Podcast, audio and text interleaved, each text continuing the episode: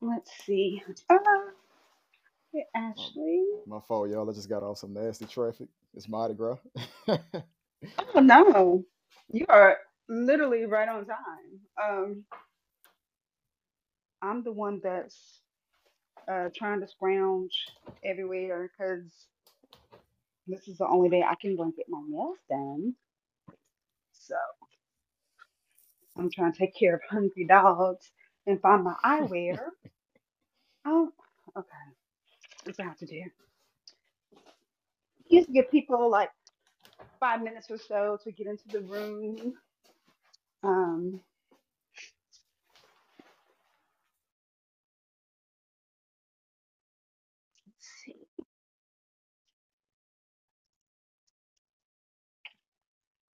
I was trying to be proactive and have some music playing in the background, but that didn't happen. Let's see.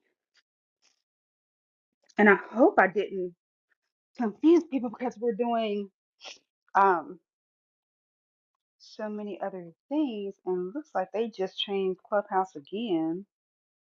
I don't understand it.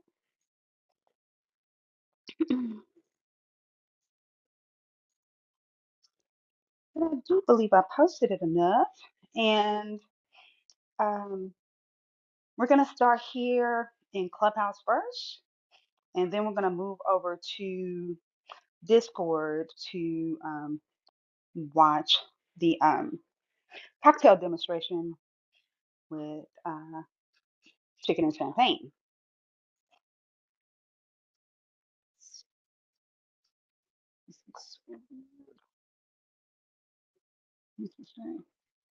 Hey, Kendrick.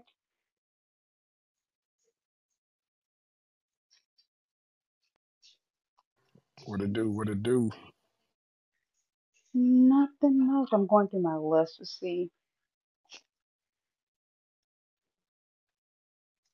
who made this one.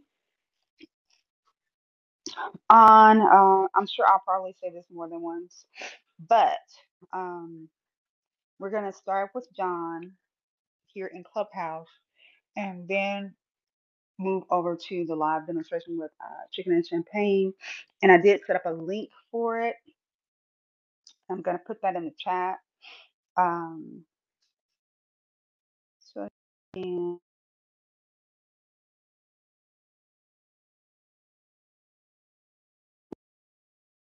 think my, I think that I have totally goofed with my time difference. I'm thinking eight her time. Um, let's see. Hey, Chris. Oh, all right. I think I went through my list. Um, let me give some housekeeping before we get started. So this 705. So welcome to being uh, Black in Craft. This is Angie, the Undeniable Vixen. I am the moderator for this evening. And uh, being Black in Craft, where our mantra is we don't apologize for recognizing our influence on craft beer. We have a double header this evening. We're going to be talking to John with Cajun Fire out of New Orleans. And then we're going to travel on over to Discord to do a live mixology class with Chicken and Champagne. And uh, they have partnered together. Apparently, they've partnered before, but they partnered again for us to do a uh, beer cocktail. And then I believe she's going to do another cocktail. She has two that she created for us with her mix that I listed uh, that you could actually go and get. So, John, I'm going to just uh, ask you some questions. I believe you have, like, from the time that we talked, there's so many different exciting things that have recently happened since the last time that we talked. So, I know that um, you have lots to share. So, let's get started. All right, Is thank you that for having okay? me, Angie. Oh yeah, that's that's all okay. Sunday So grass. I'm, I'm feeling good. yeah, so okay. So just let me just throw this question out. How many parties do you think that you, on average, you usually go for Mardi Gras? I don't know. I'm kind of just getting back in the rhythm of things with uh, because it's the first true Mardi Gras where we don't have any real uh, COVID restrictions. So I- I'm Mm, I'm a little ashy on some of the things I used to attend. Like uh, this year, I kind of kept it light. So I went to like a, a hmm mayor's ball. They got like a lot of balls in our area. That's you know black people in the in the masses dressed to the T. Uh, it's normally associated with like the different social aid and pleasure clubs, and um, it's it's you know it's a full business. So they definitely celebrate and have a ball, give out awards, and those events erupt in either Zydeco music or second line music. So it's it's a good time. Um, but I hmm kept it light this year. I, be real, which I just I served at a lot of different spots, did samples. This is my probably my my most traffic I get for my brand. Uh, so I, I hmm gave a lot of samples out, um, did some in kind things, and uh, just you know uh, I command right now the the uh, New Orleans Regional Black Chamber, so I try to incorporate a lot of the businesses that work uh, with that as members. Um, I don't feel like I've been partying intentionally. I'm just as a byproduct of the work. I'm in I'm hmm in the mix. Okay, okay, okay. yeah. So, um, I think most most of us here have seen One Pint at a Time. But for those who may be listening on replay, please go and see this uh, wonderful documentary. And you were featured as one of the um, uh, subjects uh, for Yep. Cajun Fire and showing your location, uh, the challenges that you had uh, with getting something as far as brick and mortar, and continuing to uplift your brand. hmm So what? So it's what has it been? What was that? Two years ago or so To be real with you, it was about it. three three or four years ago. Okay. It was okay, just shot. okay. It was shot so well. I mean, uh, Aaron Hosé and his wife they they do an awesome job with edits and just the um, hmm the timing, I guess, of what they caught was uh very unique for a t- documentary like that. But uh, since then, I mean, a lot of those barriers that I mentioned for for those of you who have seen the film, it's a um, it's a film that follows three uh, brewing companies in this space in um, in this multi-billion dollar industry, being black owners, and uh, you know has a lot of different insights. Uh, but it's a very amazing documentary if y'all get a chance. If you haven't seen it, it's called One Pint at a Time. Um, but it, it's you know all those systemic barriers that I mentioned in the film. I wouldn't say they they have improved. You know, they're still there. I just found different ways to navigate around them and, and you know be successful with my brand. Okay. So what ha what have you done? Catch us up with what you've uh, been able to maneuver to keep moving forward. Well, I think the the most pressing thing that I couldn't necessarily share on when I was in the film is I was in a lot of different legal uh, battles against my competitors.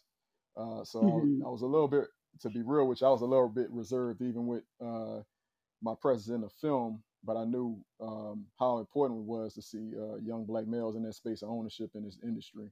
So I didn't mind that you know whatever collateral was for what I could you know display. Um, but you know, I, I have overcome a lot of those different uh, legal battles. my competitors know who I am. They know uh, how my brand is expanding, and right now, you know, I'm just trying to make sure our brand is uh, prevalent in my region, but also in areas that have any kind of affinity for New Orleans-made products, which is a lot of places in America. So, um, you know, we've been looking at expanding efforts into different states for distribution. Uh, we all also are not limited to just the states, but we're looking at export opportunities that we we taking advantage of as well. So was it um as far as like the um the the battles, as far as the legal battles, was it just them trying to push you out or not trying to allow you to be your own entity, like Uh, breaking you out? it was all it was all the above. Um, you know, I mean, I am in Louisiana, so you know, hmm New Orleans. You know, we it's, it's a kind of you got a, a large concentra- concentration of uh of black middle class, uh, black people that own things in that space. So that you know that that becomes a threat a threat to these surrounding parishes and even even internal. Um, you know, I'm still in an area that's largely recovering from Hurricane Katrina, and um, you know it, it it's a it's an old state. we, we're a state that's older than the union, so they got a lot of old families, and we, we just try to make sure we have an impact. We, we get access to the, all those different resources that a lot of our competitors we see. Okay. Um, see. Sorry. Uh, speaking into pain, I I I don't know if y'all were at the same place, but she's uh at a Mardi Gras event now, so she's uh sending me notes. Um, so let me actually go back to um I'm trying to remember the conversation that we had. And one of the things previously, just talking to a lot of brewers, whether they were doing some contract brewing or they were um they had their brick and mortar hmm space, distribution was a big hurdle. It was a big hurdle.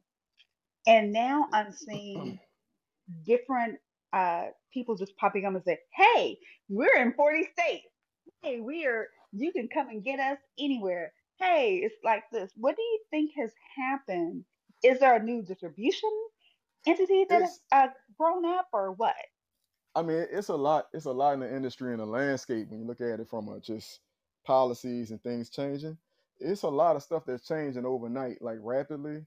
Um, one norm though is that Louisiana and Mississippi ain't in that mix. so Mm, I'm looking. I'm kind of outside looking in, like, damn. Uh, you know, it, it's it's. I'm I'm happy to see all that because it is it is opening up, and eventually I know some of those opportunities may trickle down to my state um, but because I'm headquartered, I can't. That's in in Louisiana, and that's the the strength of my brand is that it's a regional brand from a you know a national stage. They want to see products that's made or, or conceived in in Louisiana, and more specifically New Orleans. Um, you know, I kind of get I got to give and take. The okay. straight capitalist in me want to just be like, let me headquarter my brand somewhere else, but then you lose like a lot of the the brand and exposure that come with it, with uh, being hmm in an international city that's known for food. Um, so we get a lot of we get a lot of uh, traffic in the like the beer mail, mail circles. Like I I'm on Untappd pretty heavy, and I can see like different beings in states where we don't distribute. So we got like a large underground following when it comes to distributing our beers in different areas, but it's you know, each hmm all I can say is each state is its own entity. So you know, what's done in a state neighboring to you, it, it could be light years ahead or you know miles behind. However, the progressive Yeah. beer laws are. Like for instance, like te- Texas that's neighboring to me, we've been in hmm uh, negotiation for distribution with that state for like two years now. We're just getting through to like the comptrollers and some of the things you need to to lock in. And it's a it's a big ass state, but you know it its laws are completely very different. Yeah, Yeah, it's they own country. yeah, it's, I think maybe about two, three weeks ago, they hmm went to, uh, with legislature to, um, to, to hopefully put a law on the books for us to, uh, do distribution, um, within our entity because it's very hard for like low, you know, not low, but smaller businesses, um, because the beer to go was just during COVID, and because it was so successful, they wanted to, you know, keep it going and there, there's many ways able to have around it too. Yeah, 'cause- so you got you got those things that popped off with uh to go orders of alcohol, but also you got like you know your hmm Drizzly apps. You got like those apps where you can sell things online. You got Tavour, and they, there are plenty of plenty more apps that's smaller and, and larger in scope. Uh, even like Total Wines, they do like some kind of delivery services, and I'm seeing Amazon kind of getting their feet wet with that. Okay. But um, it's a lot. It's a lot of different ways you can you can navigate it versus uh, even five years ago. Um, that's hmm completely different.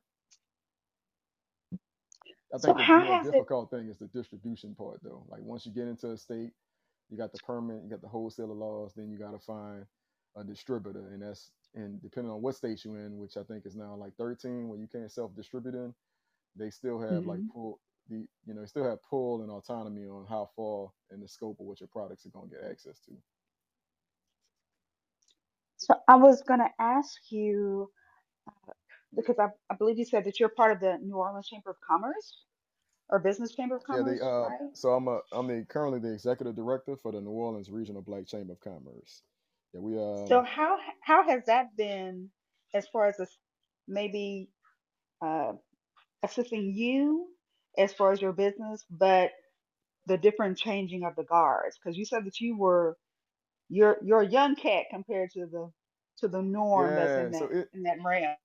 I think that I mean it's a it's my first real nosedive into the nonprofit space. I'm, I'm you know I've been for profit for quite some time as far as my uh, background, like work background.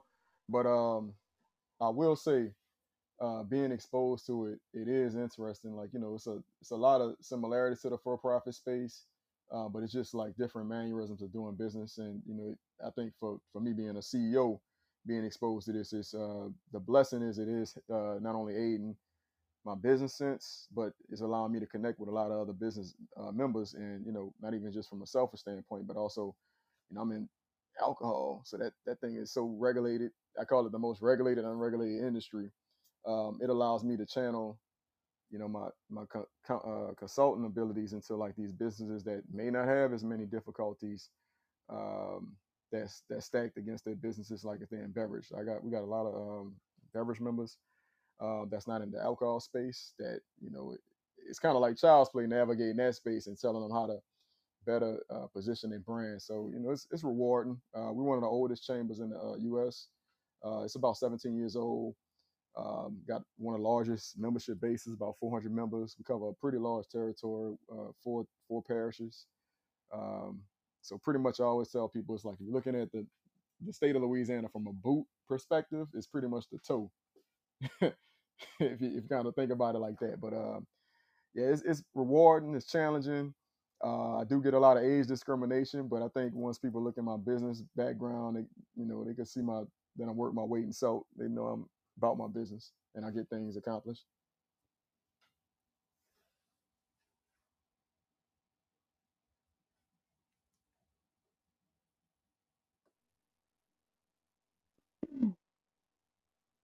As far as your brick and mortar, are you still thinking of being in that same uh, place, the the uh, old theater, or were you thinking of uh, getting So somewhere else? 'Cause I knew that that was like a yeah, the I was zoning was um an issue. I think so the at the time of that that film right that filming I was Mhm. I was bidding on that spot um but I could I wasn't successfully winning and then you know it was crazy that um that building actually wound up burning down And I think it was Oh might have been might have been arson, you know. Um, but yeah, that building was burned down, leveled, um, which was that, that sucked, you know. Um, but Mm. um, yeah, I'm still I'm still going forward on my um my development of my property. You know, the date we, I think since the when that video was shot that covered the property, it still has some lingering elements of like swampland because it was pretty much when I purchased it. I mean, it was prime real estate. It was right off the interstate. Um, a huge swath of land. We expanded it to 14 acres now. Um, it's hmm all commercially zoned C3. So I'm just waiting for um, right now. We got I got to get sewage installed on the property, but man, it's it's uh, the blessing is that it's C3. The v- development I'm doing will only take up about a, about a, a little bit over an acre, so about 70,000 uh, square feet for that for the brewery development. But around it, we'll have ecosystem other manufacturing products. And um, yeah, I got a lot of different ideas I, I'm gonna be able to manifest in that, that space, but also as far as tenants and things like that for uh, you know potentially black owned businesses that need ghost kitchens. Um, we got a large yeah we got a large food truck uh, culture that's growing, and you know sometimes uh, that's not necessarily the end goal, but because we, we often deny like a lot of lease opportunities, we don't get access to those ghost kitchens. So we right off the interstate, and uh, yeah, it's a lot of potential. and it was a it was a, a extreme risk, but a lot of you know a lot of gain has been grown from that risk. Uh, tell us um, about the new the newest uh, beer that you have out that uh, Chicken and Champagne is going to be using. Oh, the um the uh, Big Queen. So Yes. Big Queen, uh, so it's a it's a juicy porter, right? That's how we label it, Big Queen Juicy Porter. Um, it's a uh, porter that has blackberries and molasses infused into it. Um, so it's not, you know, it's uh, it has a, a very uh, nice finish with that molasses touch in it. Um, it's something that we thought would be unique to that porter because we, you know, we're in the South and you get it, you know, that's a very Southern ingredient. Um, and we sourced it from a local company in Homer and added that to the boil. And uh, it, it, it's, it has a nice kind of malt base on it, but it's not, we don't let it overwhelm the product. It's very balanced. It's about 7% ABV, and it's a companion to like we had released a, a Big Chief product when we first came out in the market. Uh, that was like a vanilla cream stout and um, we just thought it was a great product to not only embrace but also to just to get more women on uh, deeper and more complex beers. So it kind of worked, you know, as a Trojan horse. We released it around Essence. Uh, the can is purple, uh, but it has like a um, it has an overlay of a Mardi Gras Indian suit that's worn by Dawn Richards, who's formerly was in Danity Kane, but also is now going to create her own pop career. And uh, she's also artist, owns a vegan uh, store as well. Um, but it's it's a beautiful can. So we don't use any kind of caricatures in it. We uh we actually have a her uh lace uh Indian uh suit as it's seen in a nice image and we just we just let that can speak for itself and we also just try to make sure we pay homage to like the Mardi Gras Indian culture, which is without y'all that are listening, it's it's a um, it's a culture of Mardi Gras masking. It's like the ornate suits that you see that's associated with Mardi Gras. Um, that her tribe is very much integral to like the history of that. It's one of the oldest um, practices of American culture in the in U.S. right now. It's about 200 years old. Um, it's not really changed from when it from its origin, and um, yeah, she keeps those customs alive. I don't mask anything. I'm a member of the United Nation of Homer Indians, but you know my skill set is on the spirit side. but yeah, they, these suits that you see like paraded around during Mardi Gras, they take like years of development, planning, stitching. It's it's really like a, a full flung artistic expression, and that's what we wanted the product to to uh, represent. Now, if you, if you PTR my picture, you'll see um, one. I believe sh- uh, that may have been one of the queens of the court. It's probably a couple of years, you know, because I was going back, but um, hmm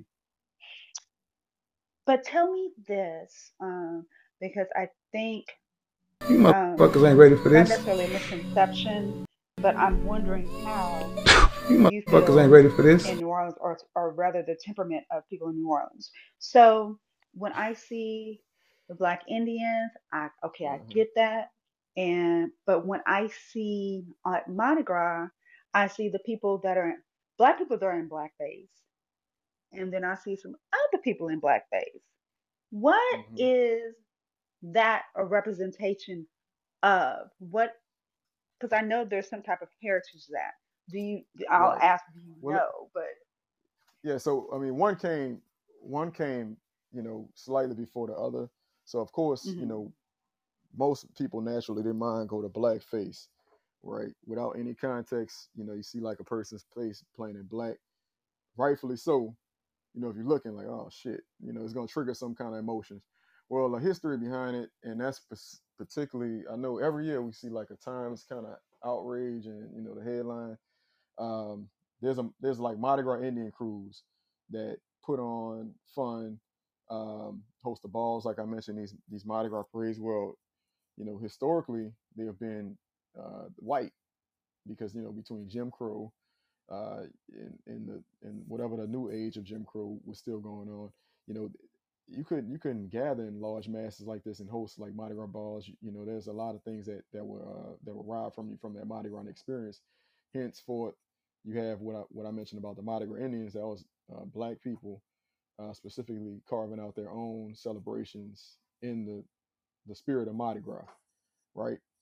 So with Zulu Social Inn and Pleasure Club, you know, we had they had riders, they had organized, uh, you know, but uniforms were very expensive for a lot of the labor unions. So as a form of wanting to keep their their um, their crew in uniform and sync, uh, they they proposed using some very inexpensive uh, oils that you know were makeup at, at one time and was black makeup uh, just to keep everyone uniform. And also, it was a form of protection because once you were identified as being able to ride in these crews, you were identified as a um, financial uh, uh, pillar in your community, which would make you a target during Jim Crow. So it was a lot of it was a lot in context that to keep people protected.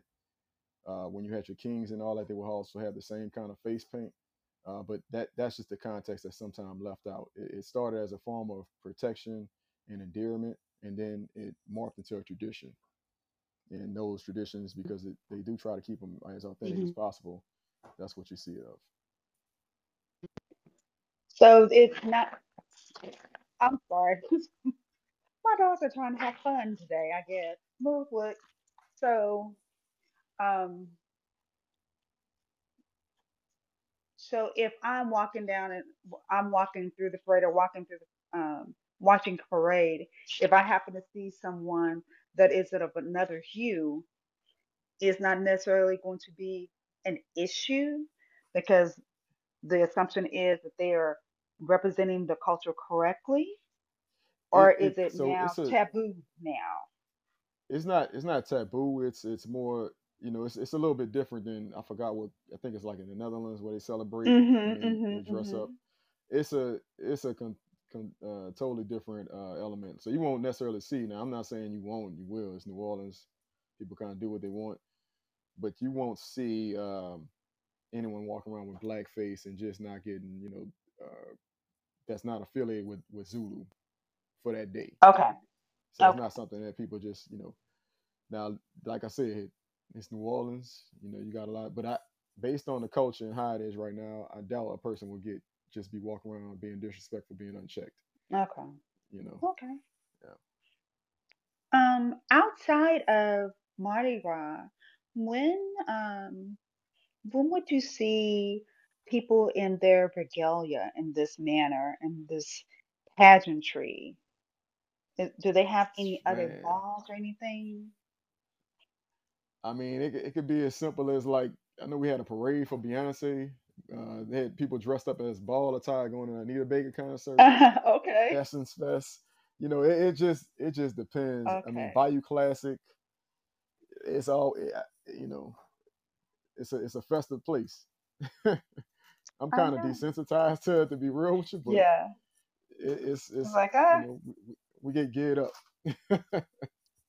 It, it's I guess it's kind of like me. I can be uh driving down the freeway and I'll see somebody uh with their horses and they're going up the other other way other way and I don't think anything about it because I'm in Texas. And yeah, it I could mean, be and it's like, you know, black cowboys and it's just like no no big thing where hmm everybody else is like, "Oh my God." So I get it. I mean, we got a lot. We have a lot of uh, conventions that be hosted here too. So you know they you know they come all these big Fortune 500 companies. They always host their they main conventions here throughout the year. I'm surprised we ain't get like a, CBC or something like that out here. Uh, but we, we do host like hmm uh, Tales of the Cocktails, which is like the the Olympics for cocktail exploration. Um, Really? yeah, we got some we got some heavy hitting events that be out here. Is there something that you would like to do as far as like um ex you know exposure or maybe even opening up the brand even more so um as far as like having it at the Superdome or y'all don't necessarily have a fair maybe like something that's you can go to like a, a game where the you can have okay I, I, yeah the, yeah. the closest thing we had to like a fair we got uh we got like a Louisiana restaurant showcase, which is like a hmm just a, a big ass convention center to open up with a showcase of different like um restaurants and food vendors that we participate in. That's the closest thing we got to a fair we have to a fair other than like straight up festivals, uh, which is a festival for everything. no lie. okay Um, but as far as like being into in, in a like a major sporting arena, those those contracts are pretty much locked in, in boxed. So like, you know, even like a big jazz fest, um, hmm Coors brand own the rights to that, so we can't have our product on the premises. Um, one of my competitors owns the uh, concession rights to the Superdome, so you know, don't ever put nothing like he ain't gonna see us no time soon. I, I would imagine not having anything like uh, the official bid sponsor of the Saints, unless we don't want a fat ass lawsuit. hmm you okay know, so those those things kind of get snatched up. It, it it's you know that because we are a very heavy drinking market, though the contracts are very sophisticated.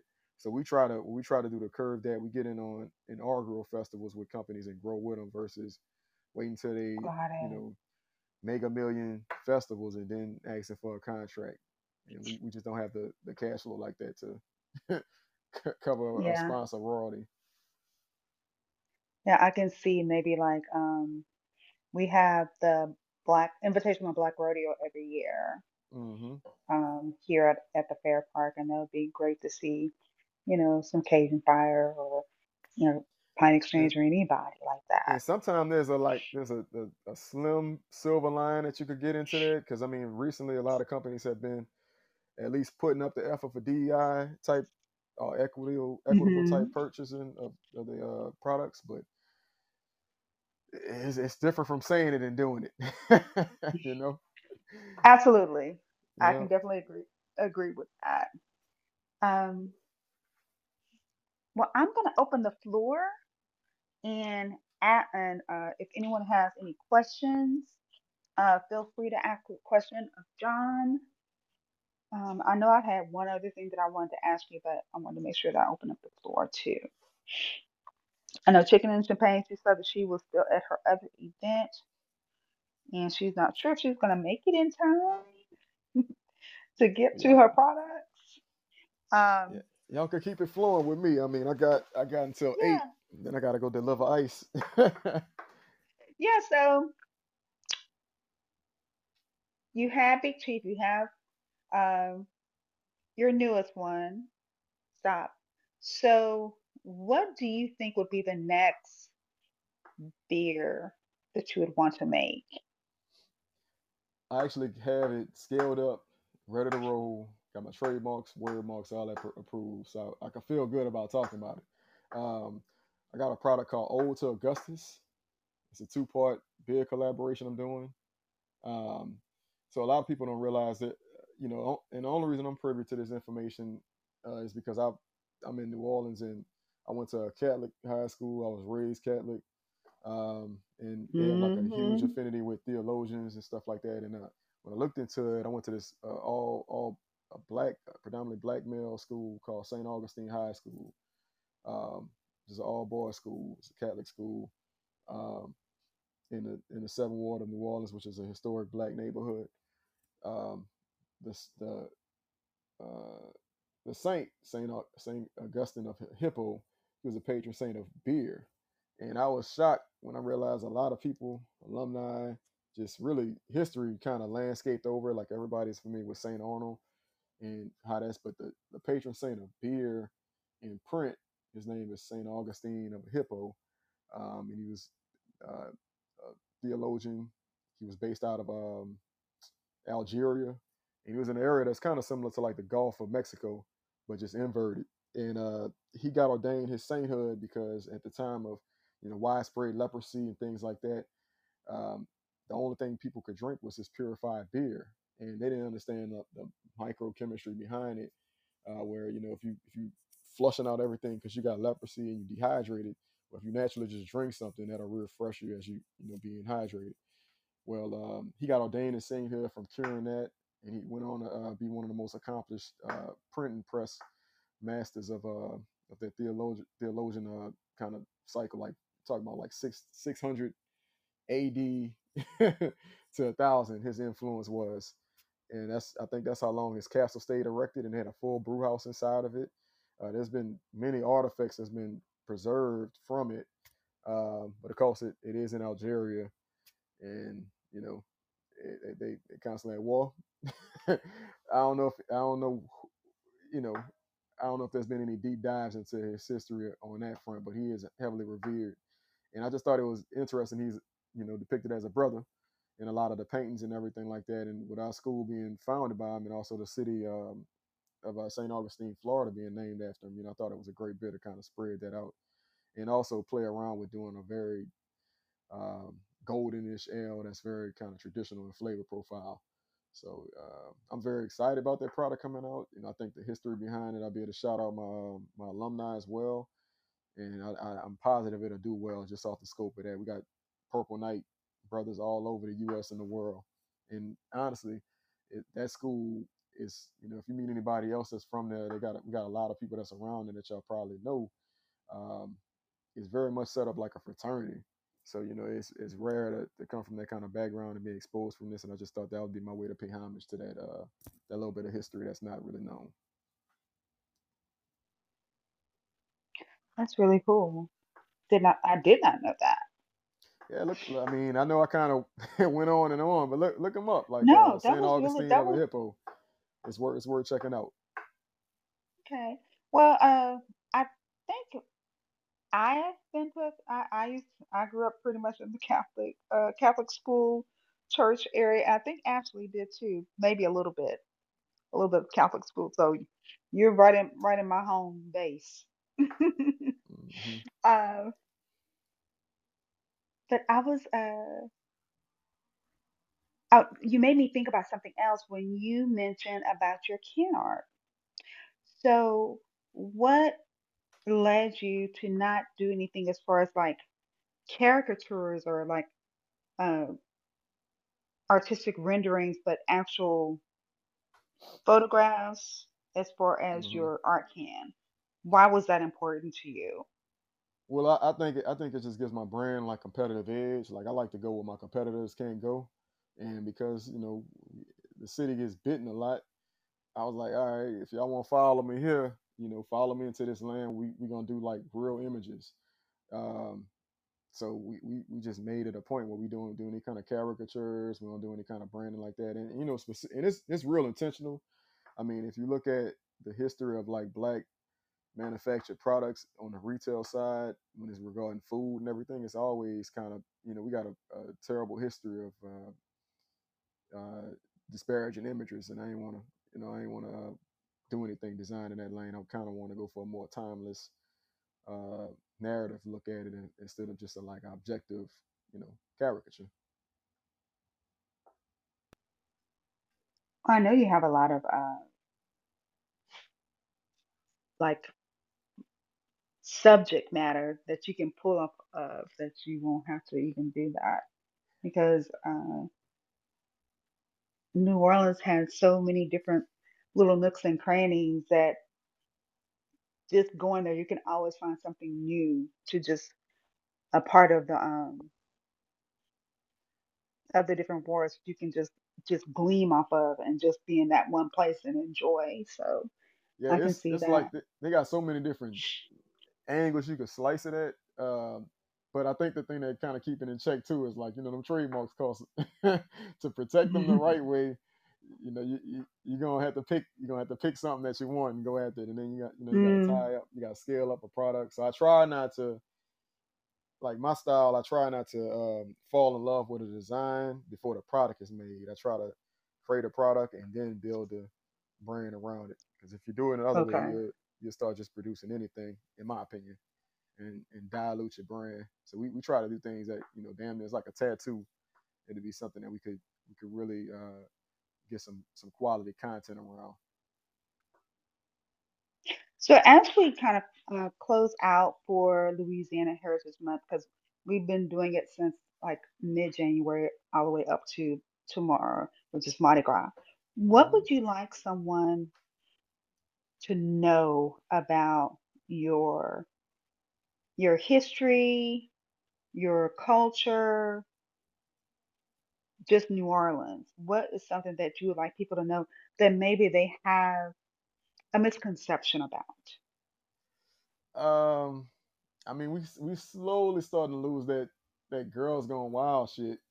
you know that that between that and Travel Channel, I would say that kind of lower people's expectations or heighten them for whatever they're trying to look for about when they come to New Orleans. But I think those imageries and, and things are kind of not really removed from what people expect when they, they think about New Orleans. But I think a lot of the young entrepreneurs or even seasoned ones are, are doing a, a good job of controlling the narrative. Like they just had a, a Times article that got released that showcased a couple of um, uh, franchise and restaurateurs, and they they you know they partnered with uh, Dillard to release a uh, uh, institution where they would, they would document and house like the true history of our culinary backgrounds.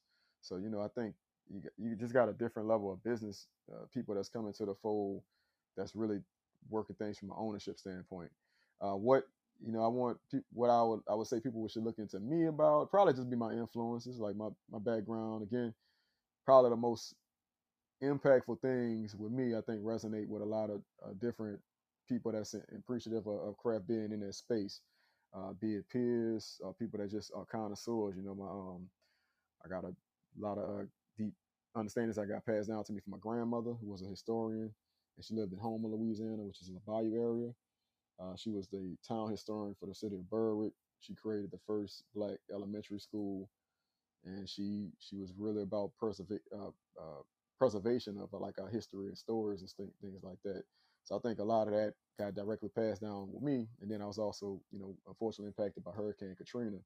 So that taught me at a very young age the importance of entrepreneurship and ownership, right? And uh, I think those three three things stringing together, and then my experience in the craft biz space, kind of that's that's what my story is at. so I'm I'm all about ownership. I'm all about enterprising, um, and mm-hmm. I'm all about you know people that's in this space to get access to wealth, generating opportunities. That was that's really interesting. Um, that's I really appreciate you saying that. I really appreciate you sharing about your grandmother. You said it was your grandmother, not your great grandmother, but your grandmother. Yeah, my was the grandmother. was the his Yeah. wow. Yeah. Um, do they have anything like an homage to her or anything that um like in a museum that kind of showcases that she was the first she was the one that helped the elementary school in that in that There's no like parish? there's no like plaques or anything like that. But uh, you know, I do have like a lot of like the news paper edits and things like that Okay. and, and documents and her school is like she has a school that's still standing. But it's nothing that's like Really? really um you know uh, like a like a metric or mark that's in the city or anything. And hmm keep in mind it's in Berwick, Louisiana, which is like the neighboring city to Morgan City, which ain't too big itself, but it's right on the port. So it's you know it's in the it's in the deep south, so it's really not that kind of documentation. hmm But you have things to to keep the um the lineage as far as like letting um people or your you know children's children children's children Oh and yeah, everyone yeah. else So we, know about you know, I I. I believe in owning land too. So I have a pretty large amount of land um, that I, you know, I have no intention of selling or anything like that to pass down to my uh, my children and nephews and whatever. Mhm. But I, I do document a lot, and as uh as she was like a very much a um, a historian that kept and preserved a lot. Uh, just one thing I want people to know about me. So my in her teaching me that I began to, and that's what really got me into the beer game. I saw like the uh the lack of appreciation of our narratives and our contribution, and I kind of took offense to that. And I did a deep dive on acquiring black artifacts in the space, and I got a pretty pretty large catalog of those kind of pieces as well because it, it was like a lot of uh, intentional uh, collecting and destroying of a lot of our um, contributions to this this industry. So Mhm. I make sure you know I just try to be a keeper keeper of the um, of the flame, for lack of better words. Okay. This is truly my last question. Oh, no problem. If I was if I I got was like I got about 15 minutes for well on ice duty well yeah, I'm just like I, I know I, I said I opened the floor, but then I kept on talking. That's why I said I have just one more question. I'm gonna be quiet. So I'm in New Orleans uh-huh. and I want something to eat. I don't want my mothers and daughters. I don't want you to take me to no tourist trap. I don't want to go to Paris for the buffet. Where would you take me? Take me to the hole in the wall and take me to somewhere that's gonna be good, good dining. hole in, I got I got two hole in the walls, hmm right? um, well, I start I start with something good. I always say, you know, Parkway Bakery is it's a po' boy spot, but it's just like to me the best po' boy spot, and it's a it's a it's a good environment. Mothers and daughters. I don't want you to take me to no tourist trap. I don't want to go to Paris for the buffet. Where would you take me? Take me to the hole in the wall and take me to somewhere that's gonna be good, good hole in, I got I got two hole in the walls, hmm right? um, well, I start I start with something good. I always say, you know, Parkway Bakery is it's a po' boy spot, but it's just like to me the best po' boy spot, and it's a it's a it's a good environment. It's a nice warm up to a spot, you know. But uh, it, it's it's hard to put into words, man. It's it's a good ass spot. Normally, when I have meetings when people come in town, that's why I take them to Parkway Boys, and they make the best, in my opinion, the best bread pudding in the city, or really in the state. Um, let me see, hole in the wall spot. They got a like a Chinese soul food spot called Chinese Kitchen. Mm-hmm. It is good as hell. What know, is it? It the is it the yakamein? What what is it? I nah. So that that's that. So that's like that's like a hybrid of like uh Afro and Vietnamese culture, like the Yakamein. It's like a hybrid. Yeah, that's what my if like cousin took me to. if Okay. soup, I mean if uh, lo mein and gumbo collided, it was some somehow find its way in between a Yakamein. Yeah. So it's not quite gumbo, it's not quite lo mein, it's yakamein, and uh, that that's that's pretty good too. I ain't a, I ain't really like a soup cat, but I, I can put that down. Um, let me see. And you know, I can't. I always think about this spot, but it hit me at like 2 a.m. So right now, my muscle memory, my, got that COVID fog. I can't really think about it right now, but it's right on the uh-huh. tip of my. I, I'll text it to you. You see the um when but Chinese Kitchen is uh holding the wall. That, that thing is slamming. well they got rid of Gene's and I and I've been sick ever since. yeah, Gene's That was I, my m- I miss Gene's. Oh my gosh, I would I would fly down there and I would go and get a hamburger, no, a cheeseburger with gravy. And I would eat half and I would wrap the other half and it would fly with me on the plane home See, I've been trying to. I've been trying to change my life a little bit, so I can't remember that that hole in the wall spot that I that's right on the tip of my tongue. But uh, I will say this right now. uh, You know, we got king cake season, hmm man, that that's the like I done ate a whole damn near pie in one day. It's it's something about it. I know it, when you look at it, it's like all right, they they getting crazy over cinnamon rolls, but how people make it out here is like it's next level.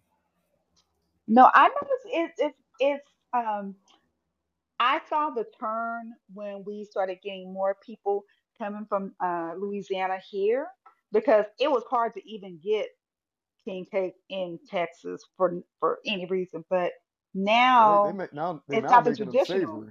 Yeah, they're making them savory now. With they got like crawfish heard. Uh, they got spinach and artichoke artichoke dip stuffed inside like this uh, garlic bread. It's uh,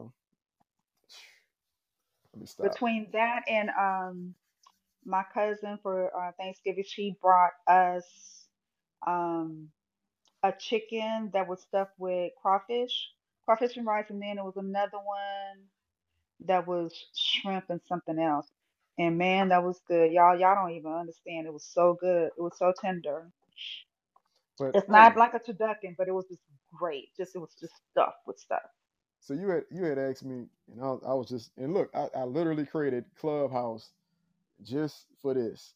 Like I, I got, and you can look, you can look at my followers and all that, Yeah, and, and you got your you got your this. hat your You know, I, I was against. So like around like uh when I guess when Clubhouse first popped off, I was trying to I was in my silo. So I was like, man, I gotta figure out all these different things, make these permits work. And I was I was dealing with a lot of cash flow coming out and nothing really coming in. So I went into like a silo to get my business and all that all together. And one of the things I excluded from I said I had to I had to make a choice on where I wanted my brand to be at. I said I can't, you know, I don't have enough staff to uh, get it popping on all of them. So you know, unfortunately, Clubhouse got the axe before I even burnt. So all this shit is new to me. I, I just want to let you know I spent like about thirty minutes because I ain't want to piss nobody no. off, and I was a person of my word.